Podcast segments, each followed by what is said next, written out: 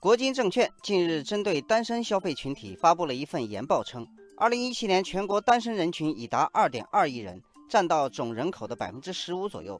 因此，年轻的单身群体是未来消费趋势变化的重要风向标。这份报告揭示了不少有意思的数据，引起很多网友讨论的兴趣。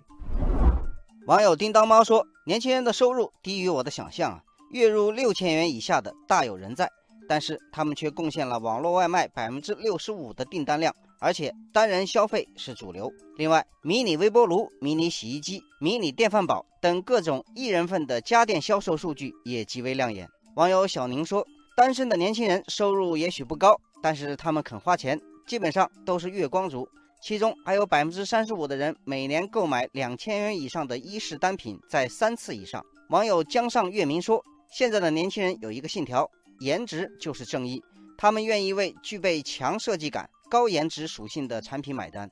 网友四叶草补充说，单身群体不仅希望有好看的皮囊，也追寻有趣的灵魂。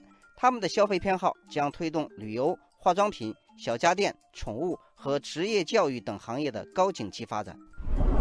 目前，单身经济普遍存在于很多国家。美国单身人口占总人口比例为百分之四十五。日本为百分之三十二，韩国为百分之二十三。网友冬日暖阳说，在日本几乎随处都能找到适合单人消费的商店，也有很多为单身人士量身打造的服务。从适合一人唱 K 的两平米小包间、专供一人用餐隔断，以及网吧坐靠式包厢等，都是伴随着独乐主义的需求所产生的。网友温妮说。